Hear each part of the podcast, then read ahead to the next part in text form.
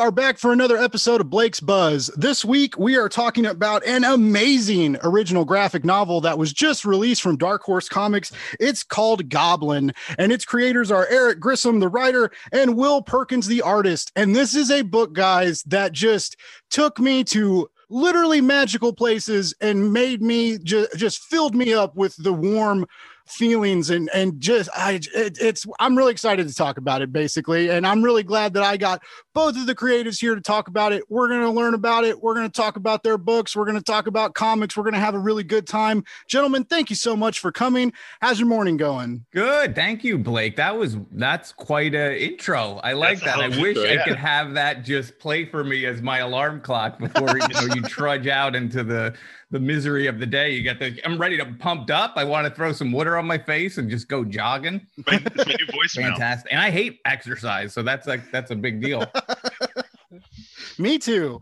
That's that's yeah. why I'm I'm I'm a, I'm a bigger dude. That's why so you, I do I love food and I hate exercise. So that's, that's I'm with you there. So you guys have, um, I guess, just to kick it off, you guys have already done some comics together uh, that also sound really cool. You guys did um, Gregory Suicide. Gregory Suicide, yeah, that was our first book that Will and I did together at Dark Horse. But we've actually worked with each other even before then.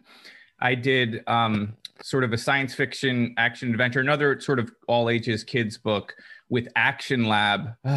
probably six years ago or so now. And that story had backup stories. I, the primary artist was was David Halverson, but we'd have like eight page backup stories. And I always liked Will's artwork. And the two of us, you know, collaborated and did a short for that. I think that was Will. Correct me. I think that was the first time we worked together. Mm-hmm. Yeah. And then I think we we did a couple of other little things here and there. I'm trying to think like when we did that sci-fi anthology about the 51st date scenario. Do you remember what that was all about, Will? Sealand, yeah. Yeah, our thing was Sealand Forever. I'm trying to remember the name of the anthology. I, I actually came across the art like two weeks ago. I was like, oh my God, I forgot we drew this. All right. Yeah. But it was fun. Like, so Will and I, oh, like we've just been friendly and I, I always liked working with him. And I think Will hopefully, I mean, I think by now I, he likes working with me. Otherwise yeah. he's, he's, he's faked it for quite some time. 200 pages in. I'm, I'm yeah. And then, but, but Gregory Suicide, that was the first, you know, book that we did together for Dark Horse. And I feel like we did that because these things take forever. And then shortly after that, we started on Goblin and the, the two books are pretty opposite um, you know, literally one is Gregory suicide is in the title, and the other one's like a middle grade fantasy adventure. So, but so we we we there's something for everyone uh in the grissom perkins catalog. I mean i think that just about goblin like i i realize it's an all it's an all ages tale but i loved it. It's what i do. I do the review blog i do the podcast i i, I just read a ton of comics all the time and it, it just stood out. Like i'm 35 man and i was in it. I was in it the the whole 185 pages. Like i sat yeah, down and did not like i couldn't stop. It was like a force of nature that it just propelled me through every page. Yeah, it's all it's like there's a weird sometimes there's a stigma too when you say it's a middle grade book. I mean, it's I'm never necessarily writing for that particular audience. It's just sort of whatever the story is and whatever inspired for that tale. And that after the fact, it's sort of, oh, this is would be good for this audience and above. But you're mm-hmm. right. I mean, it, it you could I would have no problem handing it to an adult you know but i also want kids you know parents or kids to know like it's totally accept you know if you're mm-hmm. 10 and over i think you would you could find something to like here. You know so it's always weird. That's like market that that part of the comics thing is always not my favorite is trying to figure out like how do you word it? Is it is it even middle grade or ya like mm-hmm. all of that stuff just gets gives me a headache. Plus that's the like the the inspiration for a lot of the tone of the book anyways. It's like all those all those fantasy stories and fantasy movies when we were kids that were for everyone right? You yeah know, it's like never ending story is right. technically was a kids movie but like uh, that's one of my favorite movies and i can still watch it and i would still watch it and i like the you know when they revisited that world on netflix unfortunately not a lot of other people did because i don't think it got a second season but yeah it's definitely if you like sort of adventure and fantasy and you know sort of coming of age type stories then i think you'll you know find something to like here and if you happen to have kids or so you know someone that maybe is in middle school or high school or whatever, I think you know you'd have no problem handing it to them. So I'm like the last of my friends that like doesn't have kids, and so but a lot of my friends don't read comics. Like they watch the movies and stuff, but they don't really read the the books. Mm-hmm. And so I've been when I read this, like I I texted like like my buddy's got three kids, and I was like, dude, you got to get this for him. Nice. And I was like, I like I was like they'll love it. I was like, like I was like read it with them, like you'll love it. it it's just uh, yeah, it was such a cool experience. I, I'm really glad. I I really appreciate you guys sending me a copy of it. That was super cool. Um, but yeah, I mean, it's just getting uh it's getting a lot of buzz like it's getting great reviews like people are talking about it um which is which is funny because it is like I, am with you about like the the genre labeling, like YA, middle grade stuff like that. I just all ages is important to know because you wouldn't that may actually help sell books, but I feel like YA kind of hurts stuff sometimes. Like DC's doing all those new YA books. Yeah, I think good. that that like labeling is more important in the bookstore realm of uh, retail than it necessarily is in a in a comic shop. Like our book was sold in both places. But for for these bookstores, they're getting hundreds of books shipped to them. And for placement, to know where to put that book in in you know for, for instance a barnes and noble near us had the book or near me rather had the book. And it was like sandwiched between two other dark horse titles that were not anywhere near the same realm as goblin. So i think by calling it that and by labeling it that and so someone that is never going to read it they're just literally stocking shelves or figuring out where to put it it's almost more for them too to know okay i can put this with you know amulet or you know some of these other mm-hmm. uh, middle grade you know uh, venture graphic novels so that someone that likes that may be there and like oh maybe i'll try this one is you it know? harder to write for like a wider audience like that again i think for me i just do whatever the story is and sometimes that works out and sometimes it doesn't you know and it's just i just have to follow whatever i find interesting to me and then hope that other people do. Eric's kind of got that tone in general locked down. So like I think it's a natural pool for you to swim in. Like that kind of all ages adventure. Yeah, I think so. I I, I mean I, I, hope so. It's just that it stuff sort of happens more organically than you know, there's never a really a moment where well I, I, maybe that's not entirely true if i do end up doing something and it feels like okay well that may be a little too heavy handed or violent or whatever, I may dial that back a little bit. But yeah, like what Will's saying, for the most part, it's just sort of, I think my personality or my stories work well within those sort of parameters, whether it's intentionally writing to them or, or subconsciously or whatever, just sort of fits in. I've always, I've early on, I mean, I've always, uh, I mean, Dead Horse and and uh, Gregory Suicide are good examples of, of more mature tone, but like you still have a, a certain level of playfulness to your writing. that's what attracted me to it. Like, like you can always tell when you're having fun writing something and it comes to the page and it lets me have a lot more fun because I enjoy this tone. Like this is this all ages stuff is where I tend to to feel the most uh the most at home. Yeah, well, I mean, I feel like the artist in in these instances is is uh maybe has, I don't want to say like has like an easier job because like there's no way that these pages were easy because they're just all so incredibly beautiful. When when scripting, just like mentioning like how things can get too violent real easily, and and we have a couple scenes in Goblin that I mean the the beginning with the the parents and and you know that whole dark scene when it's it's stormy and the sword fight and I don't I don't like I know it's been out for a while but I, I really I don't want to spoil like everything so I'll be kind of vague. Uh, there you guys go to some dark places even in in all ages narrative, but I think that's important too because I I mean you know we you know if you over shelter people like they're never going to learn anything and this gra- this graphic novel is like it very much teaches you about uh, loss, finding yourself. Right. Um, you know, don't how not to go down the dark paths even when they beckon you. You know, like it's a really mm-hmm. good theme that's important. I think that speaks to a little bit of what Will was saying as far as like you know mentioning things that we grew up with that we like that uh, absolutely influenced us, and I'm going to be 47, which is insane to think about. but when I was younger, it was sort of being fed in all of those fantasy action adventure. Even like you look at the original Star Wars, and poor Aunt Beru and uh, Uncle Owen are charred skeletons. like when you see like it, and you know Bambi or all of these stories, they're all full of horrible loss. Never Ending Story, which is a film that both Will and I like I mean, the the the level of loss and grief that's under all of that. E.T. was always one of my favorite movies, and that's more of a movie about a child going through divorce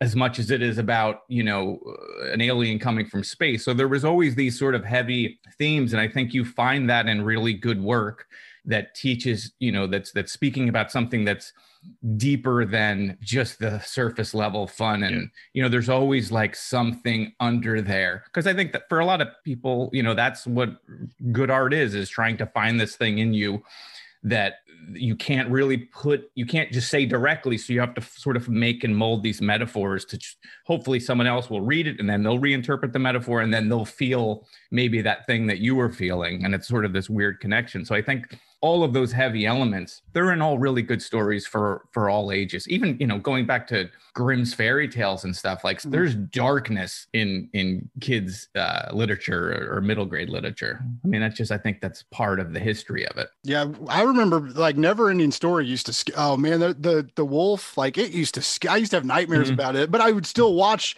that movie all like i loved watching it. Um and then even like dark crystal had some moments. Um what this really reminded reminded me of was uh Secret of NIMH. Um, mm, yeah. like oh. the art style too, like Will's uh, just the the the darkness of the forest, these weird creatures that we come across, you know, like I, I got these real big secret of NIMH vibes and that too i used to watch that a ton as a kid and it would it would frighten me like the rats freaked me out man like i just you're like addicted to it you know it's like this amazing story and and you'll you'll put up with the the fear that it gives you too and and and stay with it uh, but yeah, like so it just reading this book from you guys, man, it, it brought up a lot of like kid Blake. I don't know, man. It, it made me feel younger. It made me feel excited about life. Like I was just like, I was like, holy shit. Like I haven't, I haven't like felt like you know it just moved me. I, I hadn't felt like that for a while like reading a book and just like just com- totally and completely taken away you know? And really and i just i was so excited about it. And and again i didn't really know what i was getting into. Like i kind of like doing that like just mm-hmm. dropping into comics blind. I know solicits are important for you guys and it helps sell books but like it kind of sucks sometimes when you read yeah. a solicit and you're like oh cool i know most of what's going to happen now. And so i like dropping in and you know, I didn't know, I didn't really know what, you know, the vibe was going to be, what the, what the uh, adventure, where it would take me and stuff. And, and yeah, I was just like, I, I love video games and RPGs. And it very much felt like, you know, a, a, video game progression. And I was looking at your website and you guys have kind of turned it into a tabletop game, it looks like, or you're working on it. yeah, like when, um, before the book came out, like just thinking of different ways to like spend more time in that sort of world I was always sort of drawn to the idea of Dungeons and Dragons without ever actually playing Dungeons and Dragons because I didn't have the the friends, the social aspect required.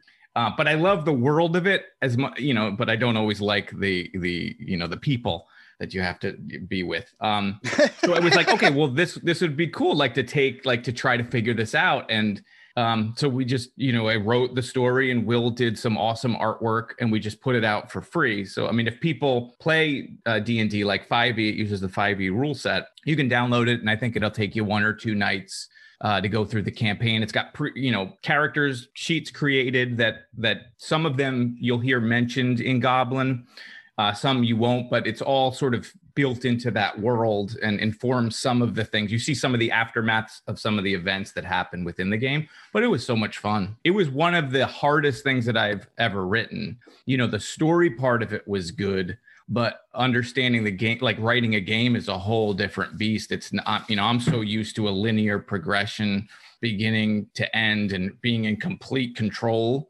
But when you're dealing with gaming, there's the variable of the player. You don't know what they're going to do, mm. you know. And so that was that was that was fun. And Will was is, knows a lot more about the game, like Dungeons and Dragons game. He he had been a player and everything, so he was able to play test. Uh, you know, we got some play testers, but Will and his his friends went through. So we got some great feedback from uh, from Will's crew. So Will, you're a you're a D and D nerd. I I you know what? Back and forth, absolutely.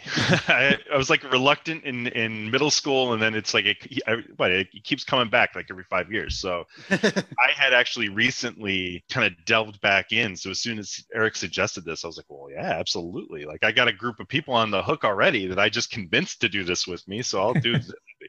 And that was so helpful. But you I mean you mentioned gaming, like in video gaming. That's that's also like was always a huge part of my life, and I know for Will's too, but there's, I mean, you can see sort of a love of the Legend of Zelda, I think, Yes. within Goblin. I mean, that was always one of my favorite things as a kid, and it still is.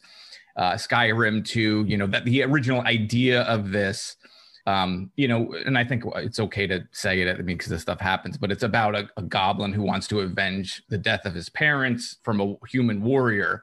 And that all came from just playing a lot of Skyrim and just going in and putting arrows in monsters and then taking their money. And it's like, well, am I the real good guy? Like, what? What about from their perspective? So that sort of led into the, you know, the initial seed of of the thing. Uh, but yeah, there's a, definitely a lot of love from both of us to to gaming and fantasy adventure gaming and stuff like that. Yeah, I definitely got big Zelda vibes, uh, and I also like go just hopping back to D and D. Like a lot of my friends, you know, during the pandemic, well, I, I noticed like the virtual D and D is like hot. Like it's, everybody like logs over like over Zoom or Skype or whatever, Mhm. and they do these D and D campaigns. And I've been like, me and a couple of my friends have been trying really hard. I even bought like the the D and D for idiots, uh, basically like or for dummies, like like the books like they used to have. Uh, Mhm. But it's I got the the Stranger Things set off Amazon, and it's like real simple. Rules are toned down, and everybody likes Stranger Things, right? So I was like Yeah. trying to get my friends into it, and they're like, "I don't know, man," and I'm just I'm like, I just want to try it, like. Throw me a damn bone. Like I can, I can cook. Swallow I was your like, I'll cook dinner. You guys come over. Like, That's awesome. what were you saying, Will? I would say just swallow your pride for one night, guys. Come on. I That's how it know, like, always starts, and then and then suddenly, when are you doing that thing again? Like, oh, okay. Right. because it seems really fun. My sister, my sister's into it now, but her, her she she like had this ex boyfriend who was kind of lame, and he was really into it. So her experience is like No, being forced into it, Yeah. and and with him and his like lame friends. But now she's like, well, if it was like people I like, and I was like, exactly, like Right. let's try it. So hopefully one day I can see what all the fuss is about. I've been trying real hard to get a game together. Well, that's I hope it works out for you. That was how it was. I remember years ago they did something called Star Frontiers, which was D and D but in space. Mm. Uh, I remember getting the game and like trying to write a campaign and just pleading with kids at school, like we could just it'll be fun. It never came together. So I think I played with myself. You know, literally, I was gonna say I played with myself, but that's a whole other uh, thing. But I remember just like trying to run through the thing and like it's just that you lose a little bit when it's but you know when it's just one person. I saw a meme the other day that was like, everybody thinks they have friends till you try and start a D&D campaign. Right, I was like, oh, called out. And Will, when you when you were testing, you were doing it on uh, Zoom, right, or or Yeah. Google uh, Hangouts or whatever. And man, digital like digital D and D is hard. Oh, really? Again, you don't have people. Uh, I'm. I mean, this is just me, but like, yeah, and when you don't have people across the board from you, you can sit there and be like, "Hey, put your phone down." When you do that, do you share like the map? Like, are you able as the DM to Well- like share the map and then reveal sections? Like, it almost feels like there should be software just for that. I mean, there probably Well, is. Just it. And that's what it, it very quickly became. Is like because I I was trying to do this while working on Goblin in the pandemic, and I remember being like, I don't. This is a whole other job. Like Yeah. I'm already learning all these other software. Like, I, I, yeah, I- and so finally, I I had to come up with all these systems of like, here is a separate Discord chat. Now, meanwhile, everyone over, over the world on like, uh, like you said, on Zoom and on Twitch, are figured this out to a T. But I'm trying all kinds of things. Like, oh, I'll I'll dump photos into this one, and I'll cover things up and reveal it slowly. It was a nightmare. It was an I had- I can't wait for it to be. Once I got this um, game going, I ran a game or a couple of games with my two daughters and you know their cousins, and that was just a lot. It was a lot of fun, like getting the the board that you can write, you know, draw out the dungeon on, and then revealing section. So I mean, I could definitely see the draw to it once you get past that initial, because it is a lot to take in. Um, but once you're, you know, you have a little bit of comfort in, you know, knowing, because for me, it was like, please don't ask me about this because I have no idea. And like I have to do math. And, you know, um, Paige Connolly, who's a great artist, uh, but was also a consultant to me when I was making the game, gave me great advice. And it was just like, just have fun. And like, even if you're like, just make it work. Like, it's okay to forget whole sections of rules if it's going to keep the game going and everyone's going to have fun because eventually you're going to learn the stuff but just just you know just let certain things go and the you know first one's gonna be bad. it's, it's like And- it's like writing. It's like writing a Right. Story. Yeah, totally. Exactly. Sometimes you got to throw the rules out. The first one's not going to be good. Yeah. like just, just keep going. Yeah. yeah, I saw somebody's advice once being like, if you're a first time DM, guess what? You're going to have a nightmare your first time, and your players are going to have a blast anyways. So don't worry about it. Yeah, that's good advice. Yeah, it always just seems real. Like I've watched like some YouTube videos, uh, like the Critical Role stuff, and I'm just like, I'm like, man, this this, this looks. And, and, I like Critical Role because they go all out. They like mm-hmm. dress up and they like take on the persona, and and they have like these crazy dice and these dice bo- and I'm just like, man, like they're just like busting out all this nerd gear. And I'm just like, I just want to like I want to be a part of this world. And see, I was when I was um taking notes for the interview, I it kind of shocked me when I was going to your guys' website and going to the Goblin website. And I was like, first I thought it was like a game that you could mm-hmm. buy like in a box and stuff. And I was like pulling out my credit card. I was like, yes, sir. but yeah, no, I, I, so that looks, uh, I just think that's really cool. I this, the world you guys have made is so phenomenal. Um, the, the, the adventure and the progression and the, the different locales you go to, uh, and, and like Will bringing that to life, like, what uh what was your guys' process in, in that like from from from script writing to to you know the art panel layouts and progression? Like did like what's what's building a world like that like? I i, I i'm just wildly interested in that because it's so realized and and you and you you take your audience in it you know and, and mm-hmm. it's so it wraps us up like we're there we're walking these paths with Rikt and fish with fish breath and it's just like you guys made that just up just did it. Yeah i mean it usually starts We're all send you know I'll, I'll write full script so it's you know panel page one panel one this happens blah blah blah blah blah um, depending on the situation or the setting, you know, sometimes I'll draw maps, um, you know, and have sort of histories and, and cities and places that I have sort of a good idea of what what that's you know like, and I'll supply that to Will. And then once Will gets it, he'll start to actually do like the he'll build his own rules of the civilization or, or rules of the species. You know, we have a these frog people, the Dofta, that are in it. And then when Will gets the script that mentions the frog people and how you know the the village and stuff, he'll start adding parts to like with a symbiotic relationship between was it the birds the, and the the the uh, Dofta and like how how they live. So it's like I'll start sort of the ball rolling, and then Will add to it, and then it'll come back to me, and then I'll add to it. And it just sort of grows exponentially from there. Yeah, I feel like I feel like with a lot of comics, you find like um I love I love passing off comics onto my wife and seeing how she reacts to them because like you have a lot of people uh, criticism of comics you hear all the time is that like oh i read it too fast like i just i read the word bubbles and i kept moving and i always want to make sure that i put for for the one or two people that are stopping and looking into something i want there to be something for them i don't want it to just be my sketchy lines you know that's a horizon. If you want to look to that horizon there should be something for you to look at.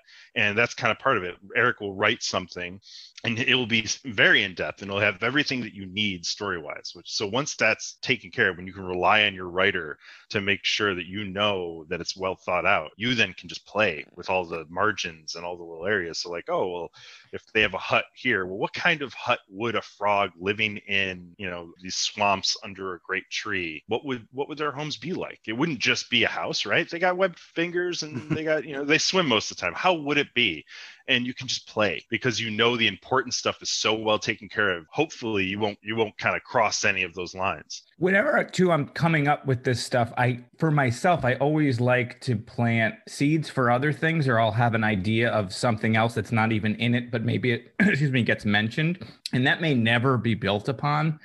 Um, but I like having those seeds there because I know that there's another story to be told if I ever need to tell it it's sort of like planting all these seeds all around. So, like in Goblin, in one scene, the character goes into this cave and there's a brief mention of this dark sisterhood, but that's really all that you ever hear about it. And then when it came time to write the game, I had in my head like what this group was. And that game, you know, the tabletop game is Beware the Dark Sisterhood. So it was able to build on that whole idea. And there's plenty of things like that all throughout. And for me as a writer, knowing all of those details and knowing what a character may have done before they appeared on the panel may never get into print, but it helps me feel like the world is fully realized and that it exists even with not me being a part of it. And it's just I find it easier then to to write because I like, you know, I usually work with an outline, but I also like to just sort of follow where the story wants to go so that if it turns another way i sort of you know it's not a dark empty room it's like there's a little bit of light from mm. From some of those ideas that i had had or you know so i have notebooks full of all sorts of weird stuff that may or may never you know get exposed. And as the one as the guy writing like drawing from that script it always reminds me of those video games where like you play skyrim and hear someone talk about some faction some war and be like well i don't i don't really want to i'm in the middle of this quest. I don't want to deal with that right now. But it but it, you know it's there now. And it kind of like you said just enriches those corners and, and gives you something to play with. Yeah I, I, the as a as a reader and you know comic reviewer the extra effort on on both of you guys was like very much appreciated because i've read a lot of i'm just now getting into fantasy and comics. You know i've always loved like lord of the rings and the movies and stuff like that but in in comics it just was never really my jam like you know i grew up with the superheroes and and then i you know stumbled into indie comics at, at a younger age and and just the like unlimited like options you have there you know like uh, and I'm really mm-hmm. into like sci-fi and horror. Uh, but yeah, I'm, I'm just now kind of getting in, into fantasy, and it's um, a lot of times with fantasy, like uh,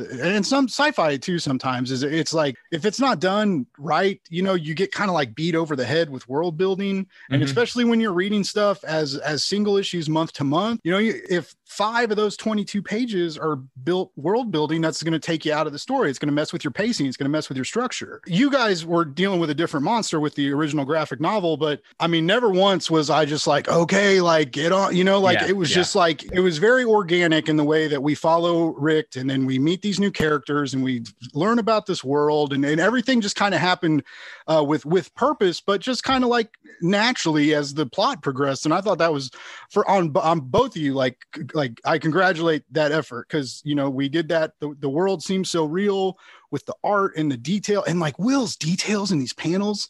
Like it's so crazy. Like yeah, I just, amazing. You know, and, like and, it was so good. Like oh, I just, I, I, I don't want to like gush, gush, but I, like guys. No, you should gush. No, Will's amazing. gush away. Let it be a gush fest. Um, I should, yeah. Um, pandemic. I haven't talked to a lot of people. Gush. Yeah, gush. I don't like for anyone that's not you know familiar with with Goblin yet. Like Will did the colors as well, so it's not just you know the line art and everything. He also did all of the coloring so it's really it's really beautiful. And it like we you talked about earlier how you know some people will will read it too fast. I, I, do the same thing. When when the story's rolling like i have to remind myself to to slow down a lot mm-hmm. uh, especially writing a review. Like the art's a big part here so is the letters. Like you yeah. gotta like you can't just like blast through it. You got to think about stuff. But the details that Will puts into the panels, like they're they're awe inspiring, and they do like they stop you. You're like you, just like your eyes go wide, and you kind of like time kind of freezes, and you get hung up on these beautiful images, e- even when like there we're we're going through like the the the last tree and and there's mm-hmm. like these skeleton monsters and stuff around and it's like like you want to know but also like i got to take all this in because it's just i mean will i've your art's real good dude. Like i Thanks, i haven't man. seen a lot of and the fact that you do like all the line work and coloring and everything too is just like everything was great. The, the color the tones the when you when the when the uh when the colors are a little darker and moodier and and then you know like when we meet the tree goddess and and everything's like bright and like the way that you control mood with color was really smart too. Um so yeah Thank you. I really appreciate that. Oh man, it was, it was like you're welcome. It's, it's an adventure. um, we had we had actually we've been doing you know I think with Gregory Suicide was the first comic where I really took over you know trying to do all colors and everything else. That one was kind of like a gray toned um, approach, but this one like we when we sat down with it, it fantasy. We're just like well we got to go we got to go all in. Like we got to make it as like you said, uh, Eric's big big uh, influence for this when we started was Legend. I mean, that like hyper saturated, hyper fantasy environment. It just that's such a part of it, and I appreciate you kind of bringing it up. I always try and make sure, like, as when I write reviews, is like you know it, it's easy for me to talk about writing because I, I, I was in an mfa and i have a writing background um, and i'm learning how to talk about art and letters you know more you know more thoroughly. Uh, I, sometimes i worry i'm running out of words because i'm just i just always want to be like it looks so good. And like like i have to like say that in different ways because if every review i put out is just like the art's really good like no one's gonna read my reviews anymore. Right. But your art's really good thank you man i appreciate it Is it? Uh, do you like having that kind of control on the page, like when you're doing the line work, the the inking, the colors, like, or, or like, would you rather like maybe next time, like, hey, let's get a colorist? Like this was a little intense. I don't think so. I mean, once upon a time, right? When I was when we were first starting to make comics, I was doing Beware for Two and Five Ink, and um, the hardest part like i was raring to go. I had you know i had nothing to do at night after my job and i i wanted to make comics and i couldn't i was still doing you know pen and paper on the on the tabletop. I hadn't gone digital yet and finding a colorist is the hardest thing to do in comics. Really? Yeah and and so it, it, i think where gregory suicide ended up the way it was was more initially as a financial issue because i just couldn't afford to pay a colorist because we had been working with a colorist and i was just sl- slowly saving up money and then getting a couple of pages done. And i think we got six or seven pages colored. And then i was like i just can't i can't afford to do it anymore. And then i i think i kept pushing will to do this like sort of duotone uh, mm-hmm. deal which we ended up doing which is i can't imagine that book not looking um, the way it does. So it's like yeah. if, if, you're not familiar with the book, it's, it's, it uses blues and pinks. So Will, like he was saying, did all of this great coloring, you know, in grayscale, and then I laid over a color overlay and then with the lettering to make the sort of make the pink for blood or for other highlighted elements really pop out. Like the book is so much stronger because we went the road we went, but that came initially just because, to Will's point, like it's very hard to find a good colorist. And it's also hard in all of comics making to be able to produce something financially because the stuff that comes in on the other side is not always is not often going to pay you know pay you back. Mm. right. And and there's a big thing there's a especially right around the time that i went digital for creating comics is when there's like a significant power shift with like you know the power the the colorist really has. Like do i want to spend all my time drawing and doodling with all these confusing blacks and inks in the background or do i want to just go in with with a paintbrush and, and paint in that background which is something that i can i would i know i would drive the colorist nuts. So it's almost like a partial control issue at this point. We're like, all right, well, now when I'm doing a layout, I'm laying out the color aspect as well. So to hand that off with notes to another colorist and ask them to kind of tackle my illustration in their colors kind of felt uh, like I was asking a lot. And in, mm-hmm. Kind of the kind of person I like to learn on the job. So I was like, well, this is the perfect opportunity to learn how to do this thing. And what better reason than if you really want a certain mood to teach yourself how to acquire that mood on the page. And uh, because of it, like every single page is is blood, sweat, and tears to a certain extent. But but that same kind of thing, we're like, well, this needs to then be. I don't I don't know that I could separate myself anymore from the art. Like it's whereas the old comics mentality is you know assembly line with twelve people. I don't know that I could let go. Like Eric and I always talk about the lettering. I don't know if the comic would be the same if he wasn't the letterist. And it's so cool that you guys just did that. Just the two of you just tackled everything and then produced this really amazing graphic. Yeah, I like working that way too. I mean, I it's it's ideal deal when you know it's not it's not everyone that can get a partner like Will. So I mean, I'm already sort of gifted in that way that I, I found him, but the fact that we can do everything together like that's amazing. Like gregory suicide's another one. We did the entire book together. And for publishers i think it's probably a little bit easier for them to take a chance on us and publish us because we're literally doing all of the work even a lot of the marketing stuff and the ads and everything like we're always just sort of making all of the stuff. So it's just literally if will i can get will on the phone and it's like we know it's just the two of us. Like there's not another person to make sure they're in on it and, and, and following up on them. It's like we we both co-own it and we just build everything and i'm i'm super stingy on on the projects i work on because you it takes so much time right there's nothing worse than getting a couple hundred hours into a project that you don't believe right mm. and and so the hard one of the harder things is like i don't i don't want to ask a colorist, a letterist to treat it like their baby if they're just being given a paycheck.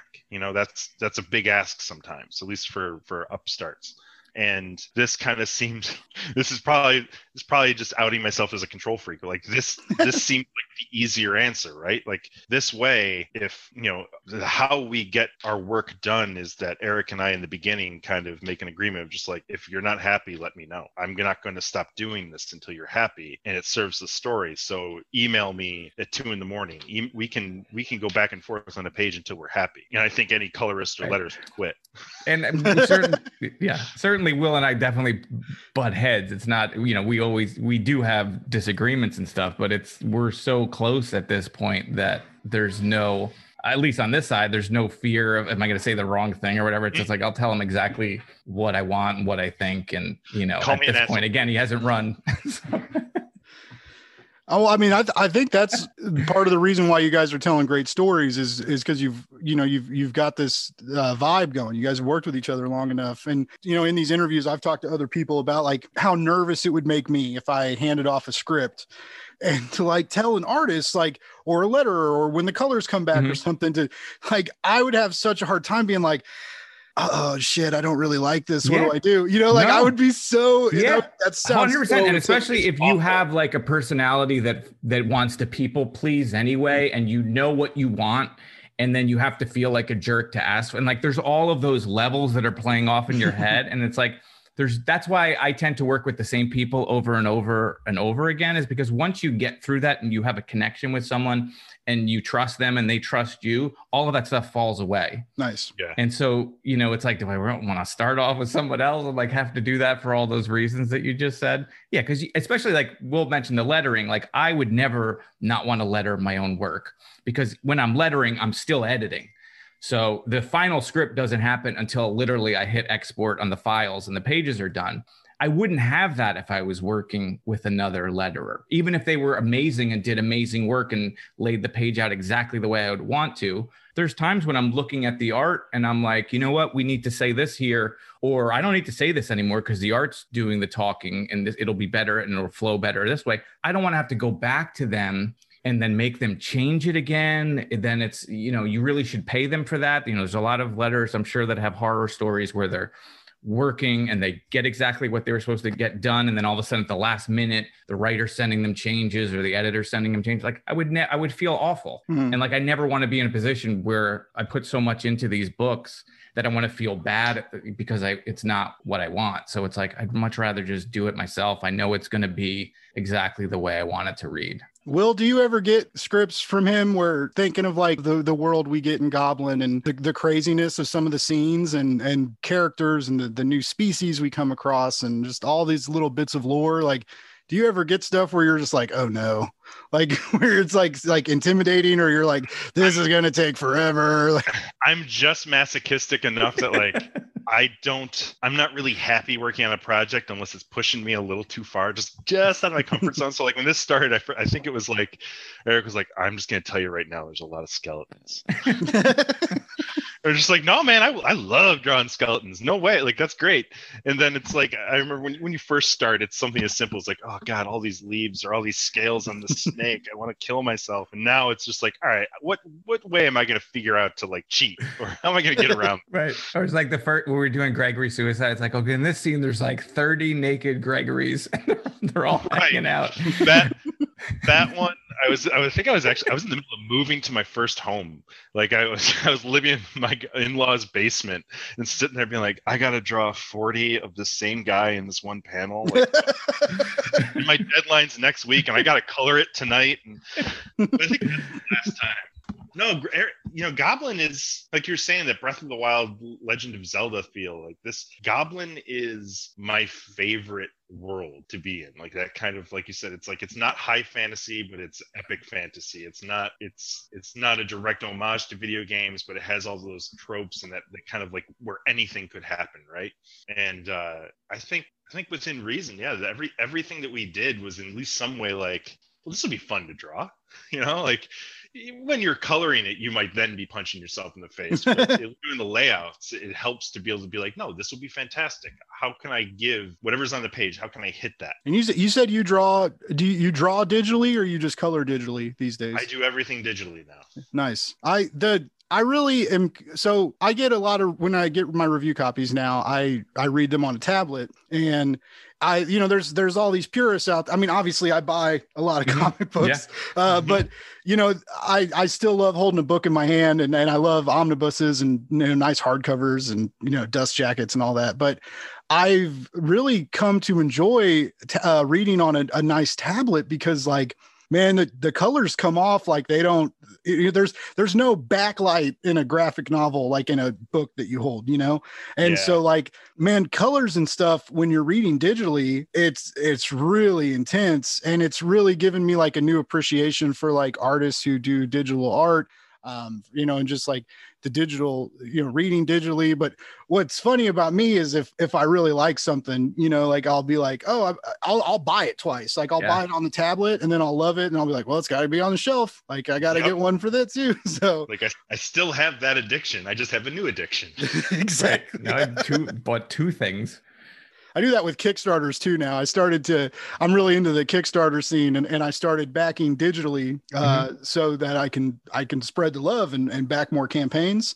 And then like people will start when they, when the books ship and I'll, I'll see like my friends posting like these books that they like, and I didn't get the books. you know, Right. You got the book. PDF. And then like I'm that dude that's like DMing the creatives like, you guys got any extras? Cause I, it turns out I won't. yeah, I'm still sort of old school, old school where I do like it in print, especially like I read a lot of like old comics and like the oversized omnibus and everything because there's just nothing quite like, especially with like a double page spread Mhm. on an actual book versus a tablet. And I wish that I could just go back to the tablet. Um, but I just I don't know. There's something about paper and just holding the thing that that I'm still drawn to. But I know I'm a dinosaur in that in that fashion. No, I'm I'm with you. Like I'm a huge sucker for a nice hardcover. Like I really love hardcovers. Um, I'm I'm starting to with with trades. I'm starting to kind of go more digitally just because I don't have a library. I Yeah. want a library, but turns out I don't have the space for a library. And like, Oh a yeah, no, it's not practical at all. Like if I ever move or if something happens to me, my poor kids, like they're just gonna have all these boxes of junk. Like, what am I gonna do with this fourth world now. omnibus? Yeah, I've twice now had to move in which like yeah my father-in-law is helping move boxes i'm just like i'm sorry I know. You just constantly apologize. It's like that with records too. Like I have, I still have a, a couple hundred records, and it's like they're heavy. yeah.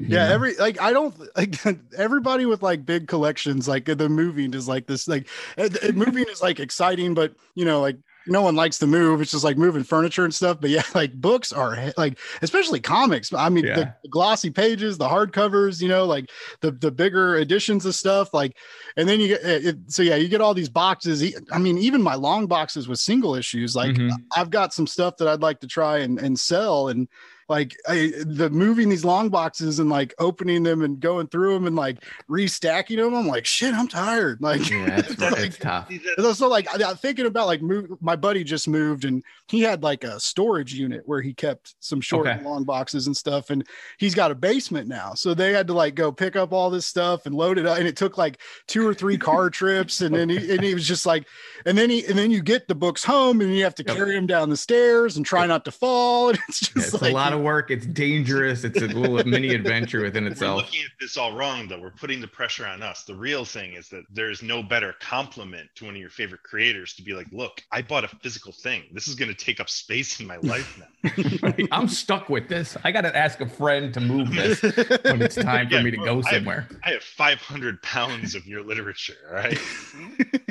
and then the, and the, the the promise of pizza and beer right Yeah. like right like hey we're, we're all over 30 and our bones and muscles aren't what they used to be help me move all this for beer and pizza it'll be worth it i always I start have- to kind of, I, I you know i want you to know i got rid of half of these yeah my my friends always joke they're like man i hope you never move and i'm like yeah i don't Yeah, you're I don't know. stuck. You're not going anywhere. yeah With that much stuff, it's like you just look at it. You're like, you know what? Decided. That's where, that's where they're gonna bury me. Yeah, it's- just it's bury me on top of all this Yeah. stuff.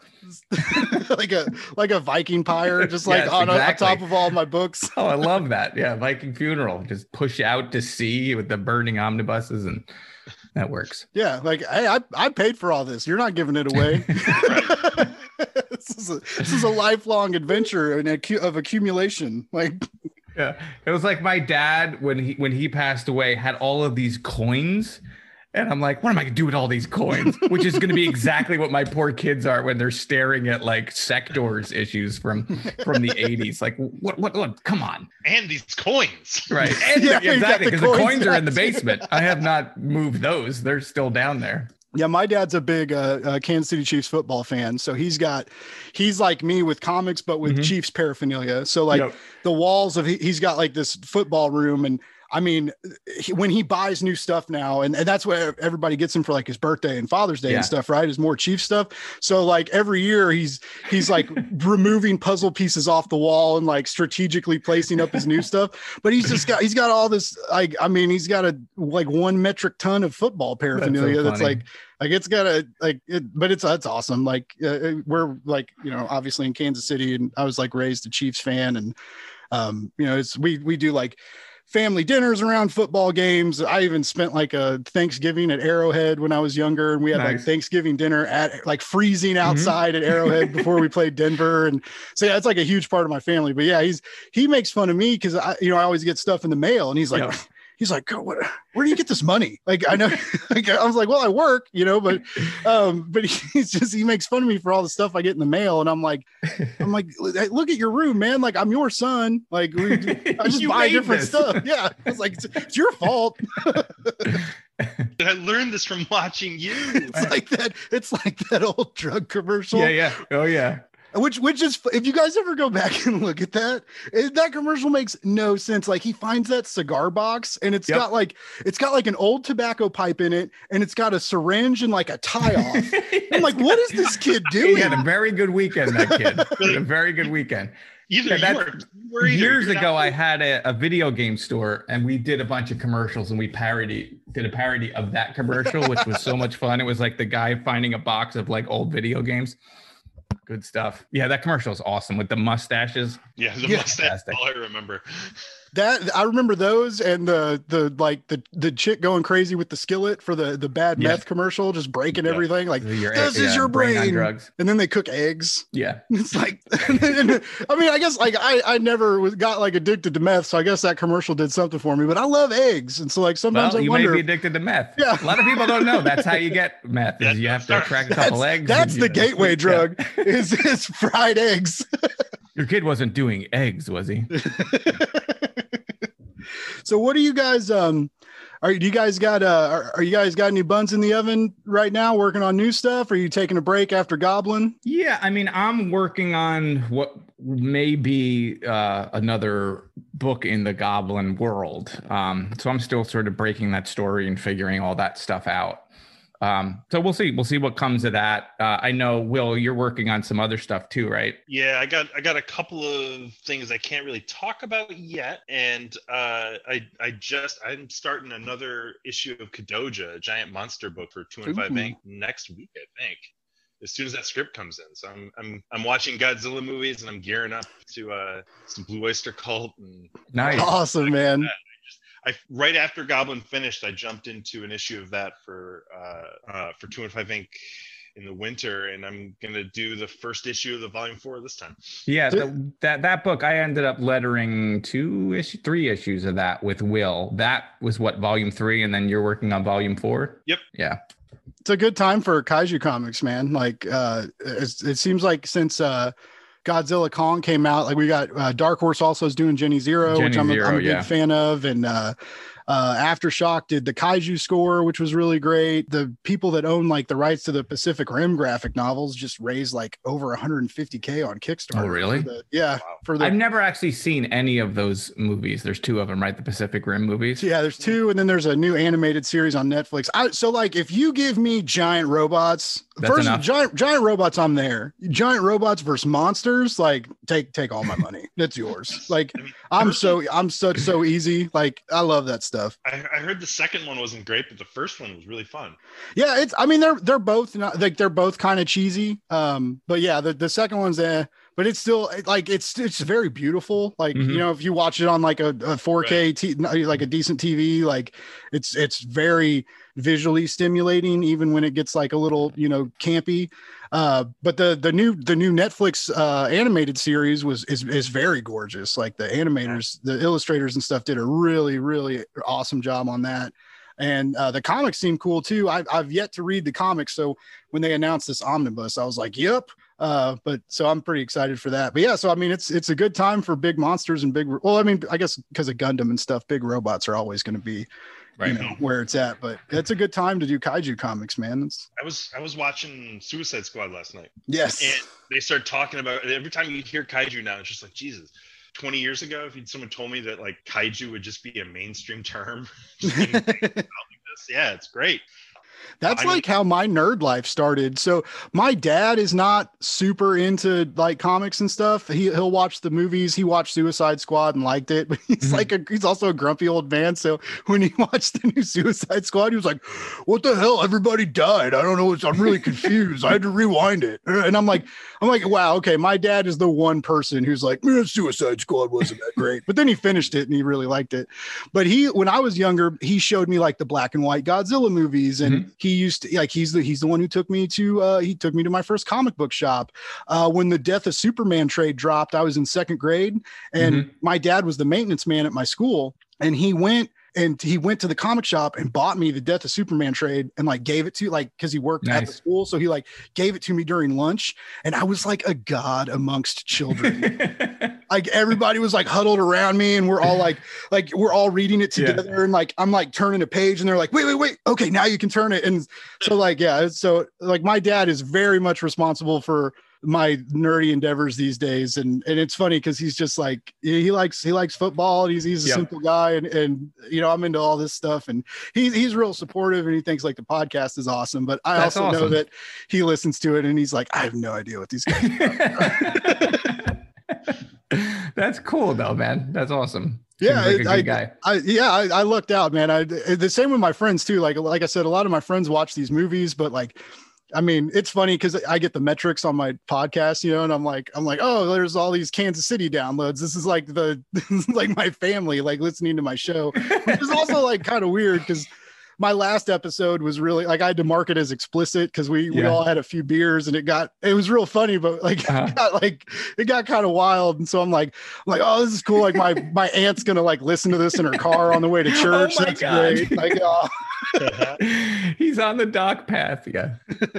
yeah. So I, I looked out with a with a I had a, a cool dad who yeah just showed me what it was like to to nerd and like I just like I just I'll never forget that like being a kid and because back then you know like you could go to 7-Eleven or the gas stations or the grocery stores and they sold the Chris Claremont Jim Lee X Men comics. You know like Oh yeah. Yeah. the- those, the I big missed comics that spinner racks and everything. That was that was wonderful. Yeah, man. So like when when he took me to a store that was like all action figures and statues and like Yeah. comics I'd never heard of before, I was like, this is a real place. Like I'll never forget that feeling. And I still get that too. Like it's funny how nostalgia works. Just like reading your guys' graphic novel and, and reminded me of, of like never ending story and playing like Zelda on N64 as a kid. Mhm. And like when I still get like when I go into like a new comic book shop, I feel like that. I'm like, Yeah, So- that's a great feeling. I remember seeing like the first, they used to do like these comic book shows at like the Sheraton like hotel. And it's like real weird, seedy thing. But I remember the first time going there as a kid, and you're like, oh my God, what is this? Like, and just all of these vendors and just books. Because even at that time, comic book shops, there were some, but it wasn't anywhere near as what it became when there was the big comic book boom a few few years later. But that was always amazing when you just seeing and you just see all of these issues and titles that you had never heard of, and like just that whole new world opening up. It's Yeah, you can't yeah. beat that feeling. Those uh yeah, just logo like logos to this day now can just cause dopamine. Just like looking at a Batman logo or something like, oh, there it is. All right, yeah. Right. So, so that's I'm going back to what you, you said uh, previously, uh, Eric, about uh, I'm I I got kind of the shiver goosebumps going on when you said you were going to go back to the Goblin world. Like that's really cool. Um, I wanted to bring this up because uh, I, I I like talking about tension and because I I think you know great creatives uh, are really great at establishing tension both in, in art and you know plot progression and stuff and you know goblin is a lot of things but it's also uh, a story it's the it's the boy and his dog story you know very much uh, or it, it kind of turns into that Mm-hmm. later and every page guys i was so so terrified The that dog, something the, was the gonna, wolf was gonna oh, die. man i was just like it was like my heart was like pre-breaking like it- It's so funny you say that because I run the Instagram count account for the book Realm of Goblin, and that is such a common comment among like dudes just saying Goblin Slayer's coming or whatever. Taking those aside, the number one comment is people petrified that something horrible is going to happen to Fish Breath. People, I had some, just the other day, someone's like, "Please, I will buy this book if you just promise me that nothing, nothing happens to that wolf." Yeah, no, it's it's funny that you say it, but yeah, that even my wife, my wife read it for the first time, she was just freaked out and and she was like, "You son of a bitch," because there's something that happens in the book without Yeah. spoiling it where maybe things could go one way or they go the other way and then she you know i don't want to spoil anything but yes that is a real concern you're not alone in that exactly the moment you're talking about, and Kate, my wife Katie, took me aside and did the exact same thing. She's like, "Better not." I was like, "I, I didn't write it." Not my fault C- call eric promise me. I was like, "We'll see." I, she didn't know until she read the final book. I was like, "We'll see." yeah Yeah, because I mean, there's there's a couple moments that the the one you guys are talking about. So there there was a few times where this grown man wept while reading your guys' comic, oh and wow and the, when when he goes, "Not you too," and I, Mhm. oh Oh yeah. oh my god. And so i i usually work on my blog in the mornings right? So like my typical morning is i get up at like i work 10 to 7 so i Mhm. usually get up around 7 have my coffee maybe try and write a review or do some reading. So when i read this really intensely emotional stuff it's happening right before i have to clock into work. So i'm just like crying like reading this great comic i'm all emotional and then i'm looking at the clock and it's like 9:45 and i'm like okay we gotta like uh join the real world and I, I like work from home now because of Yeah. everything going on but yeah so it's just I you guys you guys had me like tears falling into the coffee Oh, cup that's man. awesome well i mean not, not i don't want to make you cry but i'm glad it connected with you in such a way No, but it was most of it's happy. Uh, most of it's like happy cry. Mhm. Like, like us, but the end really got me. How you guys like the whole deal of like no one will remember you, and then and then turning him into this legend that you that everybody knows when the wolf howls. Like, ah, I, I got that, that moved me, guys. Like I, and then so yeah, the end of that, like I'm just like happy crying, and I'm just like God, Rikt is my hero. Like I just I love this little guy. Yeah, I'd love to do two more, like, and have a trilogy. And I, I know I'm in the middle of working on the second book, and I know what I would want to have happen in the third book. But we'll see. It's not gotten to the point where we're sort of anywhere near talking about it, or that it Mhm. even would happen. Um, but we'll see. I mean, that's sort of where I'm at now. Um, you know, is figuring that out. And then I, I think Dark Horse would be happy to do another one. I don't know, um, but you know, we'll see what happens. Yeah, it, that would be so cool. Yeah, just to see him like I just don't, you know, it was um it, it says something when you when you're reading a comic when you're both like excited to get to the Mhm. conclusion, but then you're also like legitimately heartbroken when you turn the last page. Just like when you're really into like a really good series and you watch you're, you're streaming it, uh, you're binging it on Netflix and then you watch the last episode and it's over, you know, it's just you're kind of hit with this like emptiness. Yeah, like, because you well, spend so much time with these characters and you feel like you you know them, and then you just want to be hanging out with them again Yeah. or be around them again. When that's gone, that's when you read it again. That's yeah, your- it- that's the yeah, that's the that's the good thing about media is you can you can always go back and experience it and you know when that's the, another beautiful thing about your guys' comic is going back um going through the journey again Mhm. um you know well a you know that things are going to be okay for some of the characters you may have been worried about initially but like uh you that was when like you really get to experience like will's art on a whole different level and start picking out the the details and yeah, stuff and hopefully, like on a second read, you do, yeah, you see different things that maybe you didn't see before, or you make a connection to something, or like, oh, I wonder what that means. And Mhm. you know, hopefully, people do that and they find all those little sort of seeds that were planted and everything. And then if if you go and you play the game and then you read it again, you'll be like, oh, okay, oh, that's where it, what happened to that character, or that's how that's connected to this. Yeah, so And, for oh, that's where- listeners, yeah, like- listeners, listen to listen to Eric here. All right, so you got to buy the book, you got to read it, You got to take it in, and then you got to play the game, and then you got to go back and read the book. You can get all this for like 19.99, guys. It is worth every single penny. I promise you. Sorry Yeah. to interrupt you, Eric. I just No, want no to problem. make It's sure our actually listeners know it's that. actually fifteen dollars. I think it's Oh. fifty. I think it's fourteen ninety five. Uh, I believe, and the the game is free. So, although if you want a print copy of the game, you could write Dark Horse and suggest that they print up a you know a physical thing because when you mention that, that would be amazing to have like a box. Oh, with like a Green- Rikt a Rikt minifig and a and a Oh, fish, and how a great would that breath? be? And a Oh, nice map. Like the game that that you download has like printable sheets. Like there's things that you would hand out to people. All that stuff could be printed. There's cards. It would be great. And I don't I don't want to uh, sweeten this pot too much, but thirteen forty nine on Amazon. Oh, look at that! And with that extra savings, who knows what you can do? Buy a second The. Wow, possibilities are life endless. is- yes, you actually lose money by not buying it, so you have to get in on that.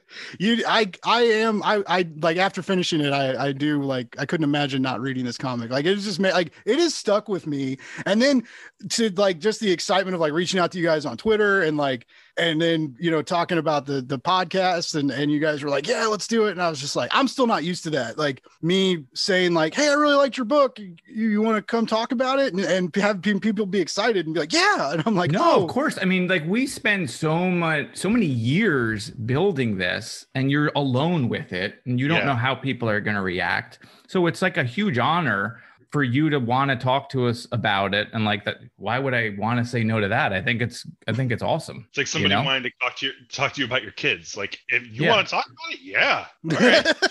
Please.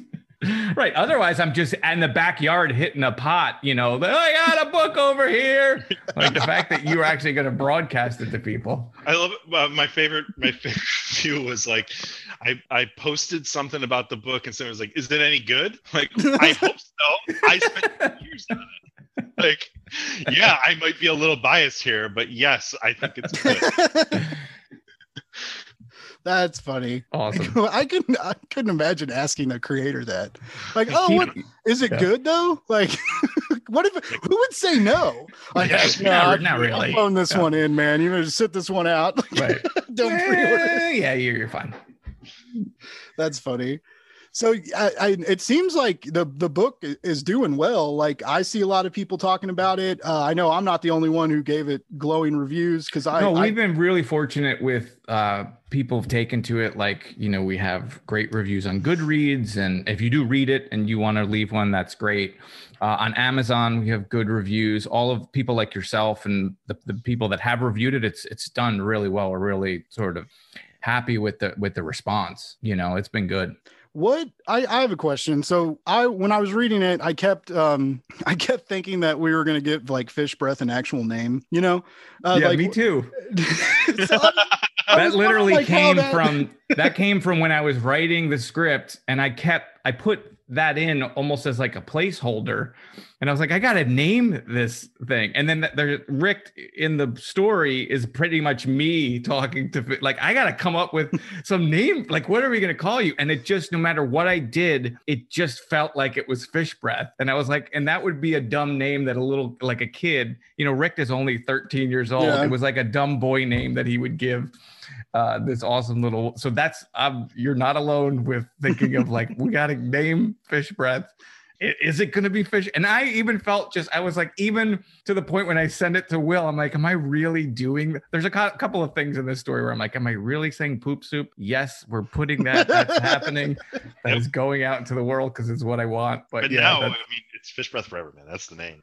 Well, yeah, now it's got to be. Yeah, you, you could never change it. can't change But also that that scene where the the name happens is really great. Like when he's um because he he Rick kind of breaks and he's like I can't. But he's like I can't do this alone. That's what he says. He's like I Uh-huh. can't do this alone. And and the the wolf like catches the fish for him and drops it at his feet. And I was like, man, that teared me up too. Like I just thinking about all these like little scenes that like and and not like not the sad cry, just like me being at the, when you guys call it like all like that's what I thought was silly too is like all ages and I'm I'm 35 just like God this is beautiful like you know and I'm just like uh, um so yeah, I, Yeah, that's one of my it favorite be fish scenes. breath now Yeah, I love that scene. The the the when the fish breath fishes for Rick. I love that. Are you guys are you guys uh, dog dog guys or cat guys or Yes, I'm very much a dog. per- We have I have two dogs and a cat. Um, the cat's cool. He's got two different color eyes, but I'm not really. We have a good thing He's going, you know. But I'm very much a dog person, and I love wolves too, and and everything else. So I've always had a dog my entire life. So that I think I've put a dog in most things that I've done. There's a dog also in Gregory's Gregory Suicide. nice? What about you, Will? Oh, I've always been a dog guy. Yeah, it's and it's it was kind of part of the fun. It's just like I, I lost one of our uh, our dogs while making this, so it was kind Aw. of fun to be able to put a little bit of him throughout the entire book too. It's uh like I said, it's it's it's just it's always been there, so it's easy to kind of kind of play with those that character. I like how you drew fish breath. Like I like how you drew everything, but uh the it's very much uh the way you pulled off the facial expressions with fish breath like um when when Rick pretends to be Raoul, right? And and the the kind of like anger in in fish breath about or the disappointment, I guess. Disappointment. Like I can't believe you're stealing this Yeah. nice woman's raft. You and monster. and the I mean uh, dogs dogs have that happy grin you know too Uh-huh. but but it's just yeah the fish breath was very emotive and that really impressed me uh and and I think helps your audience like connects with this animal even better um but it's I thought you did a really great job with like just the the body language of the wolf. Like I just little little gems like that that you guys drop in this graphic novel is really impressed left like left a left a mark on me. I'm I will use like a lot of this to like judge other comics now. Because like uh, you got you guys like you guys up to the par on this. Like you guys it's it's very cool. And i and i wonder like so you before you guys kind of were doing the uh your previous stuff was released like monthly in issues. And so like what do you guys like this form this this graphic novel? Uh which is actually i mean you guys did like a few extra pages too. Like i'm thinking of like um ed and sean's reckless graphic novels that are coming out right now that you know they're usually about 100 you know maybe maybe a little over 100 pages. This was a little under 200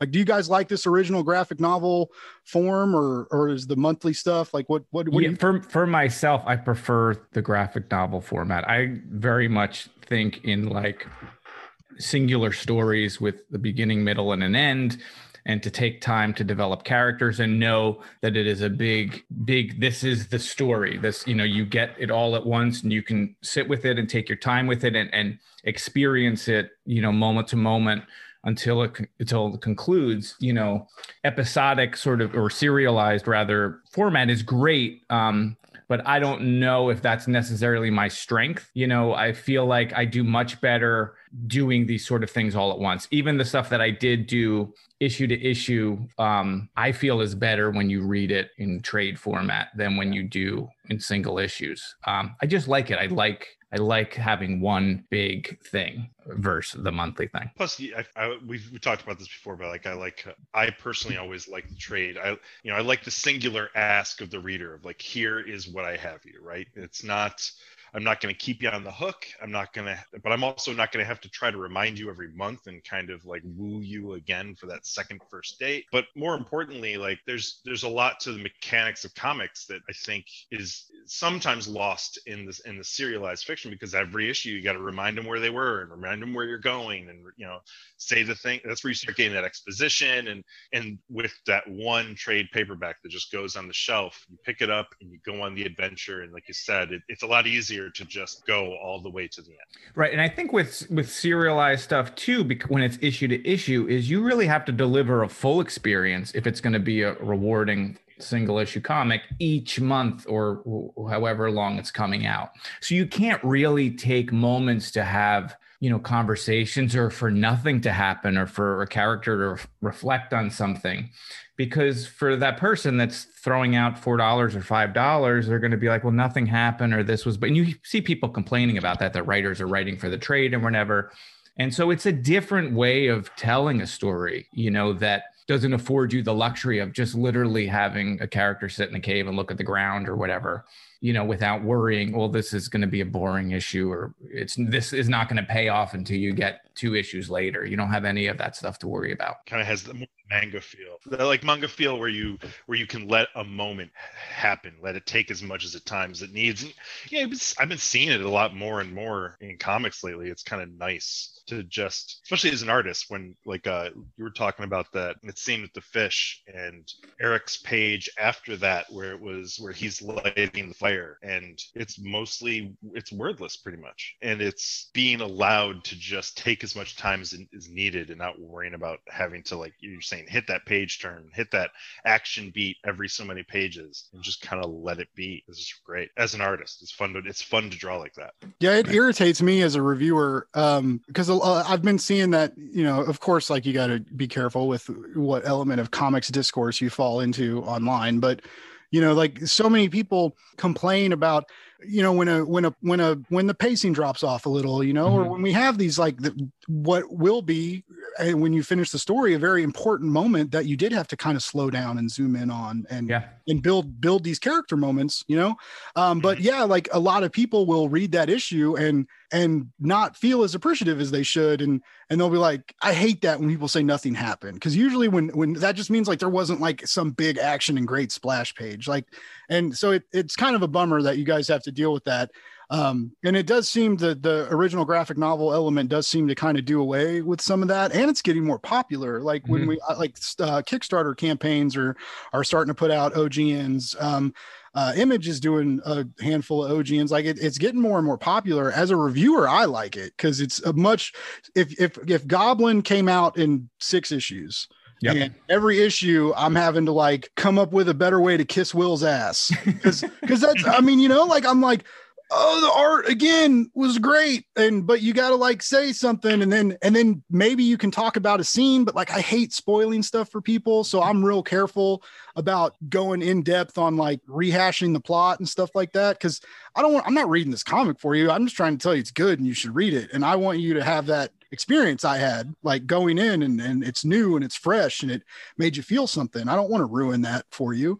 Um, and so, yeah, like it, the, the art is the art and letters are really hard to, uh, when I'm reviewing like an issue one, two, three, four, and five. And, I, and I'm just like, what else can I say about them? Like, I really like your stuff, but this is, we're at our sixth issue now. And, and every other review, I've just been like, it's cool. It's like, so good.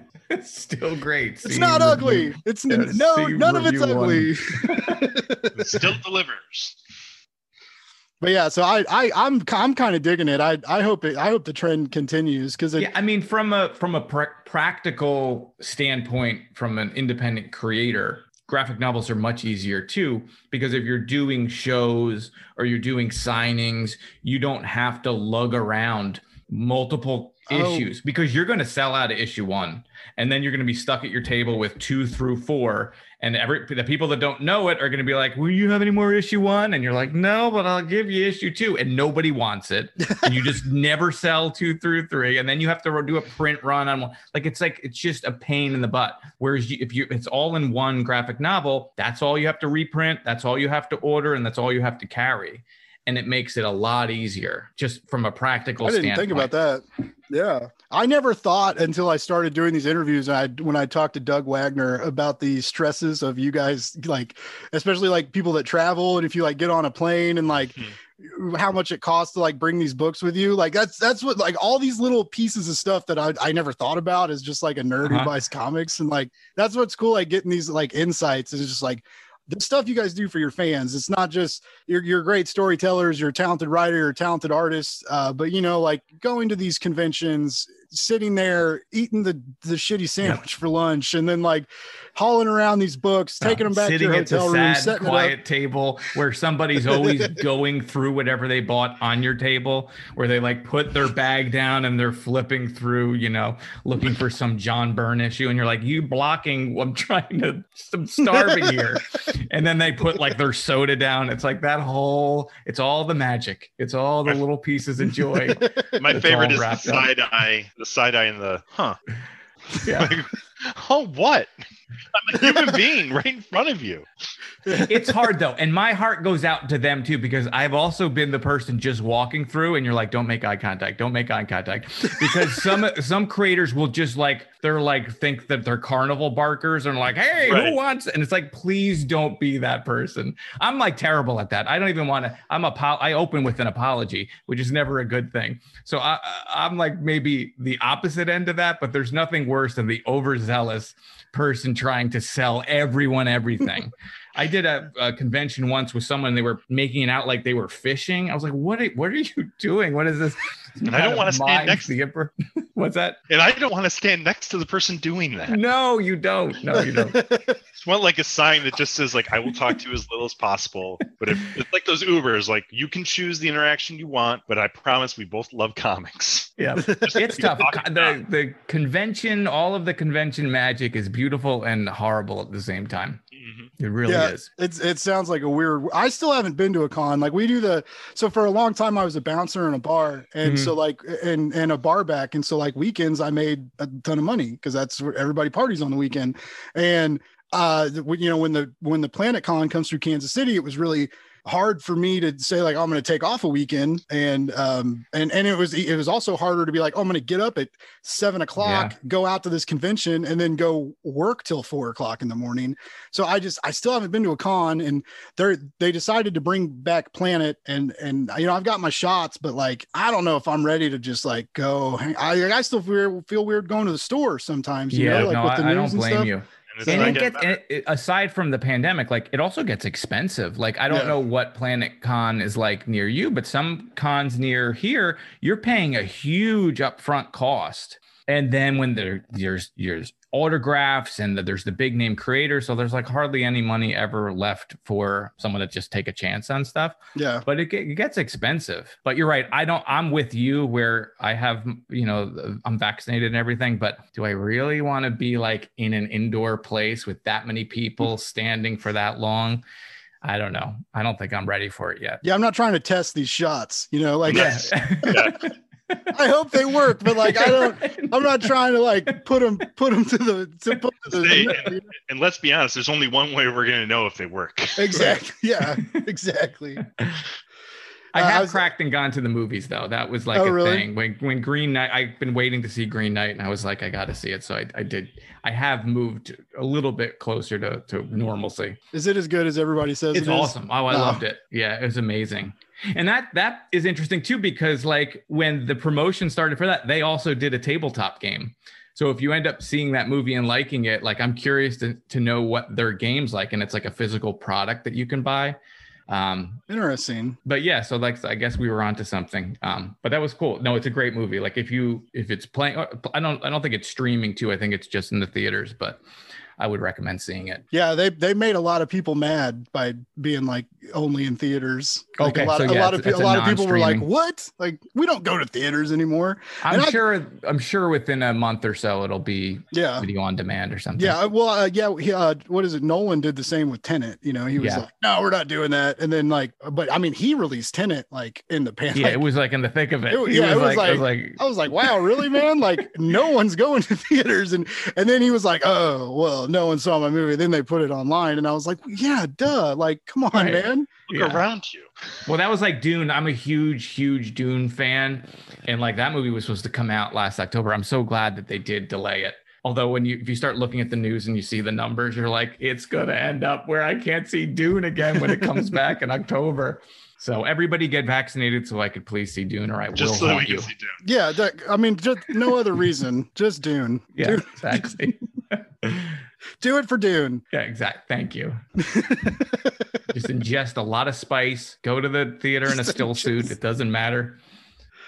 I, I'm I'm excited for that too. I I haven't read Dune. It's always been like an intimidating sci-fi It is. It's a dense book. I, I I don't blame you. I would highly recommend reading it. And unlike I'm a freak, like I've read it multiple times, but the more you read it, the the more you get out of it. All of all of the Frank Herbert books are great.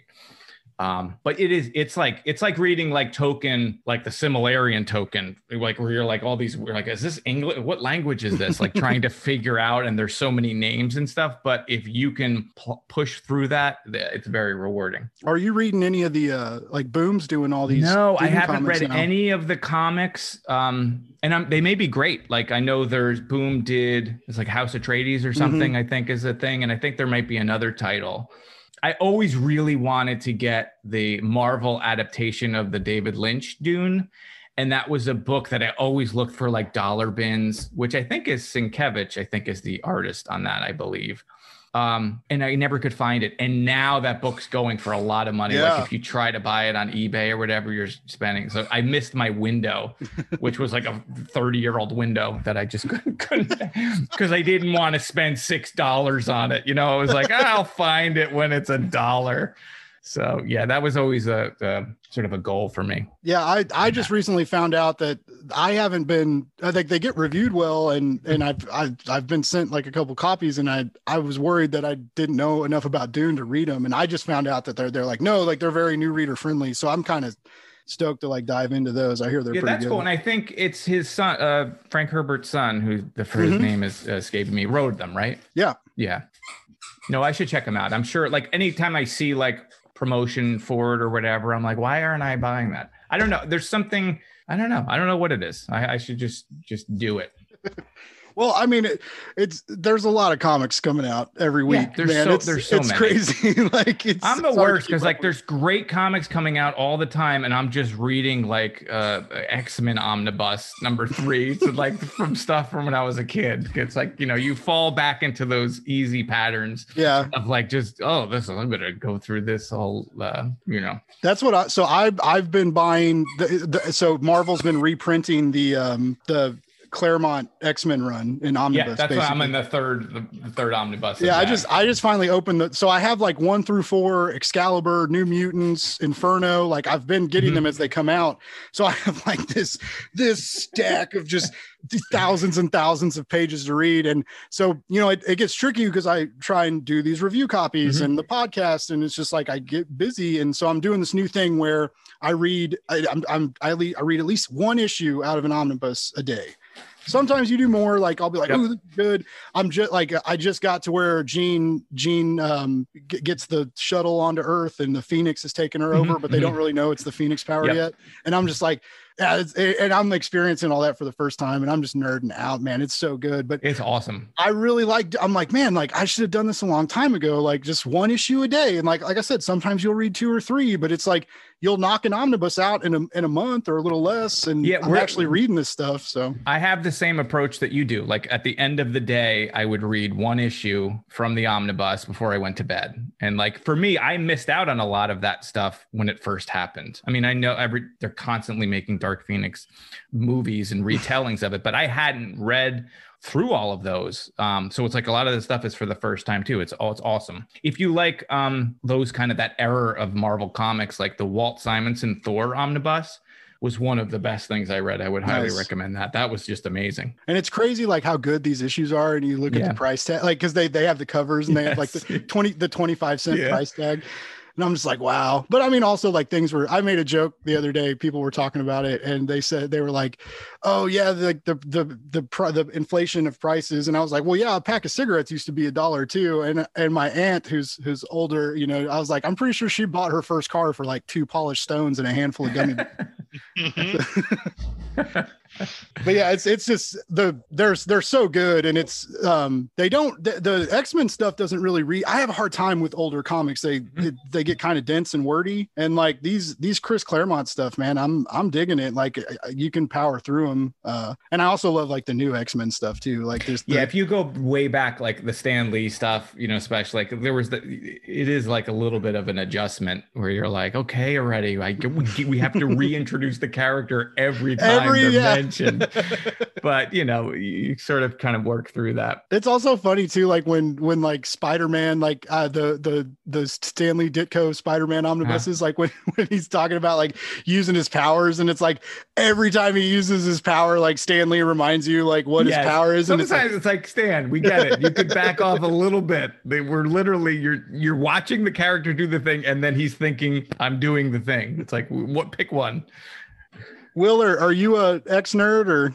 You know, I was. I mean, I would. I was basically like the '90s. I came into the, the X Men in the '90s, so I never read the Claremont stuff until recently. I've been just kind of dipping back in with the uh, Marvel Unlimited access. Nice. I and, I love the online apps. By the way, like I subscribe to Comixology, DC, and Marvel on yeah, top of like Marvel Unlimited. Everyone that I know that subscribes loves it. Like, is cool. it as good as as good I as they on, say? I went on vacation uh, early in the spring, and I was just like, you know what? I'm just gonna just I'm just gonna get Marvel Unlimited for the trip and just see what happens. And yeah, you, like 150 issues of Ultimate Spider-Man later, it's like, oh my god, what's coming out of a what happened to my life? yeah. yeah. oh, it sucks you in real quick, man. Because yeah. it's just like it's you can read them on your phone you can read them on your tablet you can read like you could maybe be like me and open it up when you're working monday mm-hmm. friday and have that in like a tab where if the phone quits ringing for a little bit you read a couple pages um, but yeah it's it's it's there marvel's the pricier one like it's 9.99 but i mean everything even from like the you know what 1957 to this year i mean if it's if it's like six months or older they put it on there so you can even read some of the you have access to a lot of the newer stuff too. So yeah it's it's just crazy having that amount of literature on you like anywhere you are yeah in the world. and just being able to go back from like remembering like oh, i remember when i bought x y or z and i couldn't buy the, all these other books i'm going to go back and see what they were you know like i'm going to read anything i want. I'm going to placate my 10 year old self.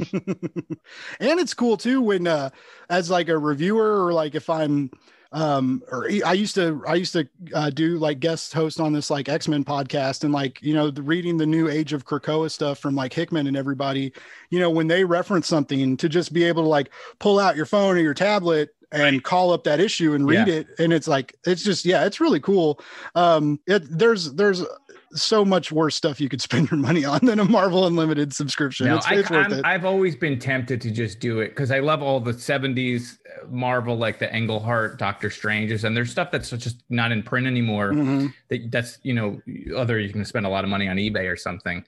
So uh, 10 bucks for all of that seems kind of like a good deal. It hurts me too, because when I'll, I'll, read stuff and then be like, well, I really liked it. I know that I got to buy it again. oh, oh, it's got a new omnibus coming out. Okay, I'll get that. Or like uh, I, I, I got really into Daredevil a couple years ago and um, fell into like uh, Ann Nocenti's run of Daredevil. Mm-hmm. And that's we like there's these like weird 14 issues of her run that it's it's not it's not on Marvel Unlimited. They didn't include them in the three volumes of the Epic collections they put out.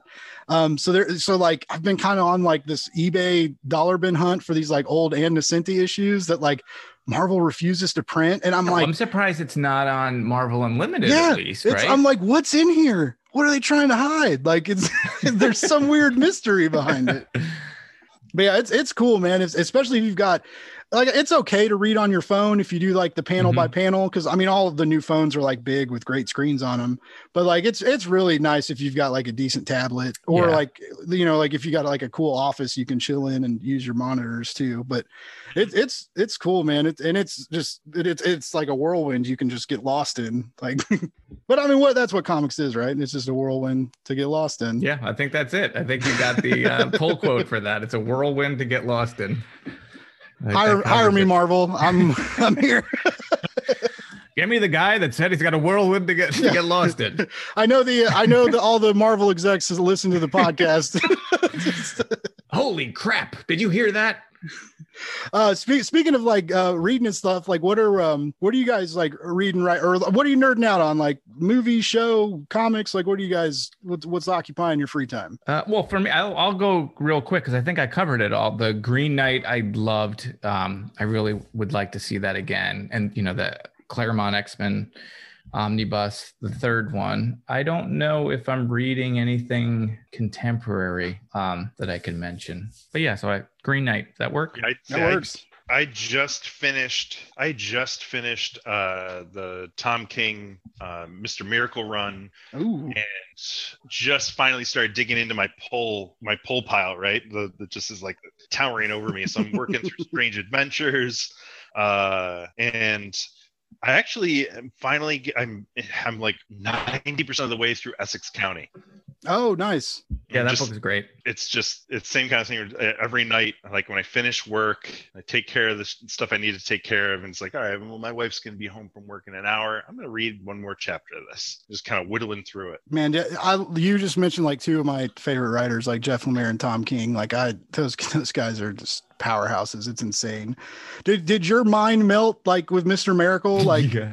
I mean, talk about like just the the lingering like trauma of finishing that book. Like Yeah. what's real, what isn't. Like oh man, that, that messed with me. Yeah, that was really good. I think that was the first Tom King book that I read. Um, I remember you sent it to me Yeah, I we were- sent it to you. I remember I was like, so I, I know the artwork is amazing too, and I, I think I, I was like, Will's got to just check this out because it's so good. And I know Vision's very good too that he did at Marvel, which I hadn't, I haven't read. Um, I've but Mister Miracle is something else. Yeah, yeah, he's it's uh, Vision. I need to finish the second half of Vision because I read the I read the first half. I have like the cool hardcover of it. I just get I, I I it's hard for me to I don't know if like something wrong with my brain or if I just read too much, but like Mhm. it's very rare that I can I can't pick up an omnibus and and read it all. You know, I got to take breaks and fill it in with other stuff.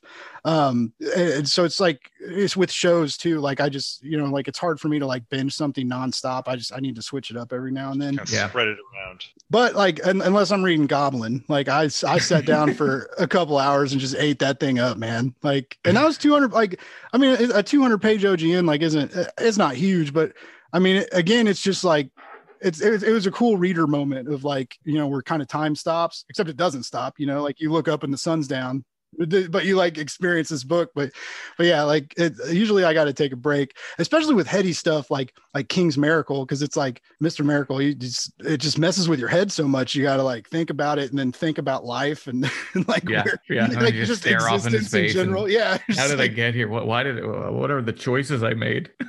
Well, that's cool.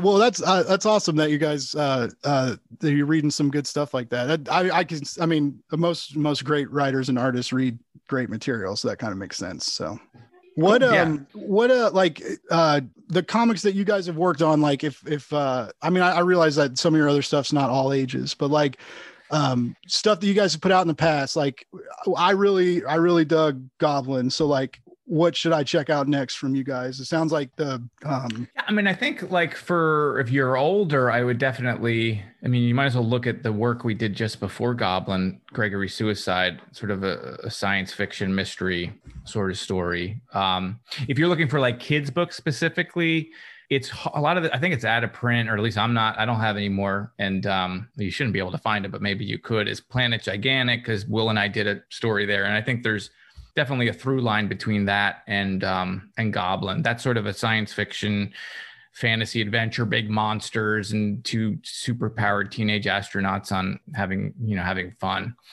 uh already pulling up eBay on my phone. I'm like, Yes, I mean, I know. I think it's still on like Amazon. I don't know how it works. I had like a, a deal with Action Lab for for five years, and then that expired. So the rights are back to me, you know, and David. Um, but you can still find it on Amazon. So I'm not sure where it's coming from.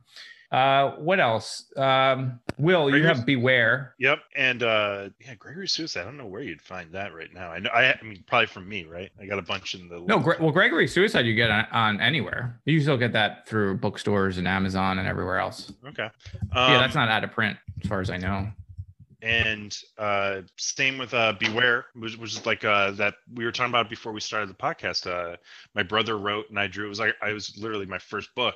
Um very similar in tone in terms of just like fun all ages sci-fi kind of like a goosebumps twilight zone book but uh, and then Kodoja, which is like I said, I just finished one issue of that. That should be uh, you can actually order it in comic stores right now for volume three, and volume four I'm starting next week. So yeah, and I'd add like if for books I did you know without Will, like there's another book Dead Horse which you can get. You should you should be able to get that on Amazon for anyone that likes sort of things like Twin Peaks or any kind of Ooh. sort of little off kilter mystery kind of thing that was actually the first comic I ever wrote, and it's still not complete. And hopefully, when I when I when the art is finally done on the last issue and it it's printed, that's when I think I'm just gonna drop the old snow globe and just whisper dead horse and, and then turn into uh, doves. whenever that comes out, you got to check on me because I'm probably uh, that's probably the last moment of my life. Eventually, it will come out. But the first book is done. The second book is still in progress. There's six issues in the collected in a trade for Dead Horse Book One, and then the second book is six issues, and we have the first three out. So the back three eventually will come out, and then that's one big story. Do you guys have uh do you guys have like online shops we can check out, or do you want to like Yeah, for me, you can go to ericgrissom.com and all of my stuff's there. Free web comics are there, links to all my stuff. If you want to order stuff, I have my own store, or there's links to to stores like Amazon and things like that. What about you, Will? Uh, well, other than Realm of Goblin right now, uh, you can just follow me on any of my uh, my social media. I'm uh, at Dill Gherkins on Twitter and Will Perkins Comics on Instagram. I kind of I put up lists and links to everything kind of ongoing. All right, and then um, Eric, what's what? Throw out your Twitter Twitter handle. Twitter. Sure, it's E Grissom. Forgot how to talk. no problem. E Grissom on Twitter and uh, Instagram, and that's with an M at the end and not an N. Uh, although if you make that mistake, you're not alone. it happens.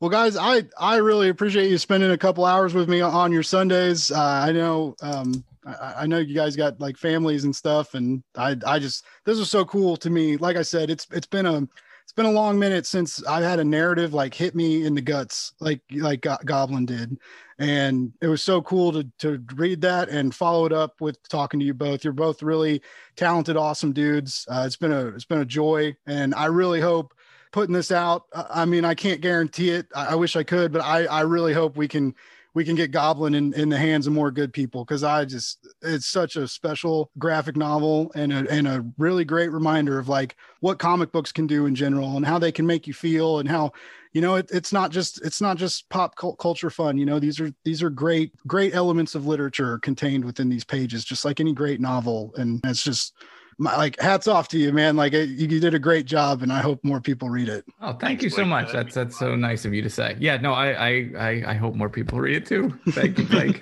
yeah, I'm definitely going to try and get a game night together now that I know about this. this yeah, try it out. Let me know what you think of it. You know, because it's the first thing I ever did. So like that was the other thing is like, are people going to think this is awful or terrible or whatever? But you know, the people have played it so far. We heard some pretty good things. Nice. I mean, I any any chance I can get to like get closer to Rikt and, and fish breath, I'm I'm good. Like awesome. It, if it can bring me back into that world, I'll take it. well, again, guys, I I really appreciate it. Thank you again, uh, dude. It was a great interview. It really was. Like we've done a bunch. Uh, you know, I've done uh, many of them, and you know, this was really good. Anytime you can just talk about books.